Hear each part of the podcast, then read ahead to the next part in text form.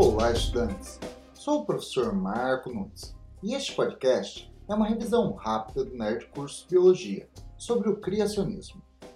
Para explicar a origem da vida, várias teorias foram propostas ao longo da história, entre elas o criacionismo, uma teoria que defendia que os seres vivos teriam sido criados por Deus, de forma imutável, ou seja, sem sofrerem mudanças no decorrer do tempo.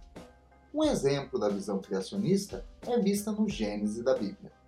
O criacionismo foi a teoria predominante até o século XVIII e sofria influência do pensamento filosófico de Platão e de Aristóteles, ao estar alinhado ao conceito do mundo das ideias, onde as formas originais e perfeitas da criação poderiam ser encontradas, sendo as variações vistas no mundo real uma ilusão e a ideia do finalismo biológico, onde os seres vivos teriam sido criados com um propósito planejado por um Criador.